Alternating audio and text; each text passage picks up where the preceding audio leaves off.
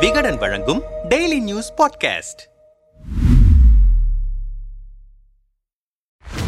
பத்தொன்பது மாதங்களில் அமைச்சர் உதயநிதியின் வளர்ச்சியில் அதிவேகம் காட்டுகிறதா திமுக? திமுக என்றாலே வாரிசு அரசியல் குடும்ப கட்சி என்று எதிர்க்கட்சிகள் கடுமையான விமர்சனங்களை வைத்து வரும் வேளையில் இரண்டாயிரத்து இருபத்தி ஒன்று சட்டமன்ற தேர்தலின் போது உதயநிதி ஸ்டாலினுக்கு சேப்பாக்கம் திருவல்லிக்கேணி தொகுதியில் போட்டியிட வாய்ப்பு வழங்கப்பட்டது. அப்போதே இது பெரும் விவாதத்தை ஏற்படுத்தியது. பல எதிர்ப்பு குரல்களை எழுப்பிய அதிமுக உதயநிதி ஸ்டாலினுக்கு எதிராக தங்களது கட்சி வேட்பாளர்களை நிறுத்தும் என எதிர்பார்க்கப்பட்ட நிலையில் கூட்டணி கட்சியான பாமகவுக்கு சேப்பாக்கம் திருவல்லிக்கேணி தொகுதியை ஒதுக்கியது. பாமக வேட்பாளர் கசாலி உதயநிதிக்கு எதிராக போட்டியிட்டு தோல்வியடைந்தார். இதையடுத்து போட்டியிட்ட முதல் தேர்தலிலேயே வெற்றி பெற்று எம்எல்ஏ ஆனார் உதயநிதி ஸ்டாலின்.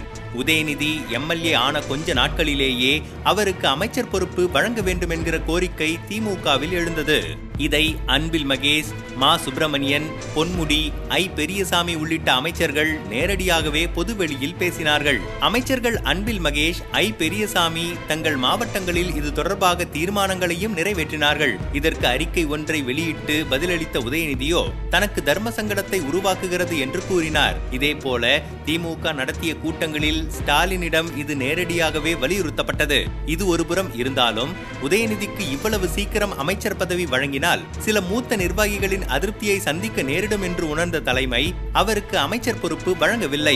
இந்த நிலையில் கடந்த சில மாதங்களாகவே உதயநிதிக்கு அமைச்சர் பதவி வழங்குவது குறித்த நடவடிக்கைகளில் திமுக தலைமை தீவிரம் காட்டியது. குறிப்பாக விளையாட்டுத்துறை சிறப்பு திட்ட செயலாக்கத்துறை உதயநிதிக்கு ஒதுக்கப்படும் என்ற தகவல்களும் வெளியாகியது. கடந்த சில நாட்களுக்கு முன்பு புத்தக வெளியீட்டு விழாவில் பேசிய திமுக அமைப்பு செயலாளர் ஆர் எஸ் பாரதியோ நாங்க கொண்டு வந்து சேர்த்தவையெல்லாம் மந்திரி ஆயிட்டான் எம்பி ஆயிட்டான் காரணம் ஒரே கொடி ஒரே தலைவர் என்று பொறுமையாக இருந்த காரணத்தினாலும் என்றாவது ஒரு நாள் பதவி வந்தே சேரும் என்பதாலும் தான் எனக்கு அறுபத்தி ஒன்பது வயதில்தான் எம்பி பதவி கிடைத்தது என்று கொந்தளித்தார். திமுகவின் மூத்த தலைவர்களில் ஒருவரான ஆர் எஸ் பாரதியின் இந்த பேச்சு திமுகவில் பரபரப்பை ஏற்படுத்தியது.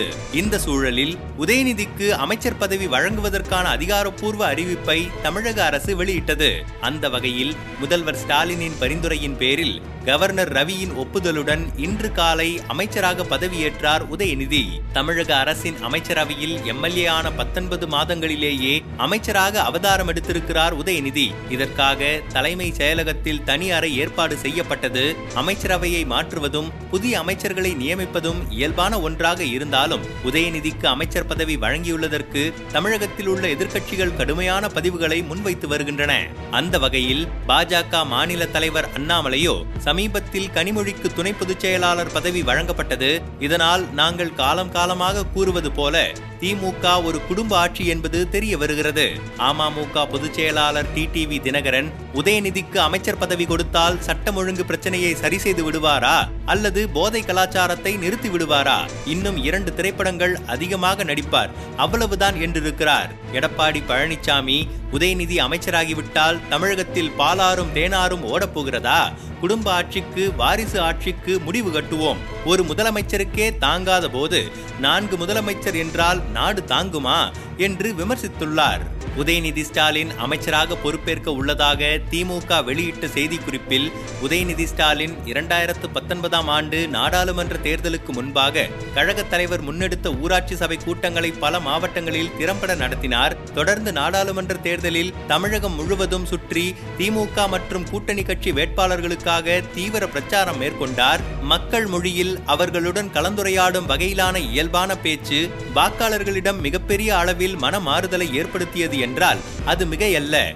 அந்த தேர்தலில் திமுக கூட்டணி வேட்பாளர்கள் முப்பத்தி ஒன்பது தொகுதிகளில் வெல்ல இவரின் பிரச்சாரத்திற்கு குறிப்பிடத்தகுந்த பங்குண்டு. இரண்டாயிரத்து பத்தொன்பதாம் ஆண்டு ஜூலை நான்காம் தேதி கழக இளைஞரணி செயலாளராக நியமிக்கப்பட்டார். எல்லோருக்கும் எல்லாம் என்ற திராவிட மாடல் அரசின் நோக்கத்தை மனதில் கொண்டு தன் தொகுதிப்பணி ஒவ்வொன்றிலும் முத்திரை பதித்து முன்மாதிரி சட்டமன்ற உறுப்பினராக செயல்பட்டு வருகிறார். இவரின் கழகப் பணியை அங்கீகரிக்கும் வகையில் தலைவர் உள்ளிட்ட தலைமை கழகம் இவரை மீண்டும் இளைஞரணி செயலாளராக பணியாற்றும் வாய்ப்பை வழங்கியது. இவரின் கழகப் பணி மக்கள் பணிகளை அங்கீகரிக்கும் வகையில் முதலமைச்சர் தன்னுடைய அமைச்சரவையில் இணைத்து மக்கள் பணியாற்றும் வாய்ப்பை வழங்க இருக்கிறார்கள். அவருக்கு ஒதுக்கப்படும் துறையிலும் மிகச்சிறப்பாக பணியாற்றி மக்களின் மனங்களை வெல்வார் என்பதில் ஐயமில்லை என்று குறிப்பிடப்பட்டுள்ளது. பத்தொன்பது மாதங்களில் அமைச்சரான உதயநிதி ஒருபுறம் இருந்தாலும் முதல்வர் ஸ்டாலினை பொறுத்தவரை திமுக முதன் முதலாக அதிகாரத்திற்கு வந்த காலத்திலேயே அரசியல் நடவடிக்கைகளை தொடங்கிவிட்டார். ஆனாலும் அவர் தேர்தலில் போட்டியிட்டு மக்கள் பிரதிநிதியாக பதவியேற்பதற்கு நீண்ட காலம் காத்திருக்க வேண்டியிருந்தது. அதன் பிறகே சட்டப்பேரவை உறுப்பினர் மேயர் உள்ளாட்சித்துறை அமைச்சர் துணை முதலமைச்சர் கட்சியின் தலைவர் முதலமைச்சர் என அவர் அடுத்தடுத்த படிநிலைகளுக்கு உயர்ந்தார். ஆனால் உதயநிதி ஸ்டாலினுக்கு அப்படி ஒரு நீண்டகால காத்திருப்பு தேவைப்படவில்லை. ஸ்டாலினின் நீண்டகால காத்திருப்புக்கு பின்னாளில் அவர் தமிழகத்தின் முதல்வர் ஆவதற்கே பெரும் போராட்டத்தை நடத்த வேண்டியிருந்தது. இது போன்ற இக்கட்டான சூழல் திமுகவிற்கு மறுபடியும் வந்துவிடக் கூடாது என்றே உதயநிதிக்கு அமைச்சர் பொறுப்பு வழங்கப்பட்டிருக்கிறது என்கிறார்கள் அரசியல் நோக்கர்கள். உதயநிதி அமைச்சர் பொறுப்பை ஏற்கும் முன்னரே திராவிட மாடல் ஆட்சியை நடத்துகிற இளைஞராக உதயநிதி ஸ்டாலின் கண்டிப்பாக இதைவிட இன்னும் அதிகமான பொறுப்புகளை ஏற்று வருங்காலத்தில் செயல்படுவார். உதயநிதி சீக்கிரம் துணை முதல்வர் ஆவார் என எதிர்பார்க்கிறேன் என்று உயர்கல்வித்துறை அமைச்சர் பொன்முடி முதல் ஆளாக கருத்து தெரிவித்திருப்பது குறிப்பிடத்தக்கது.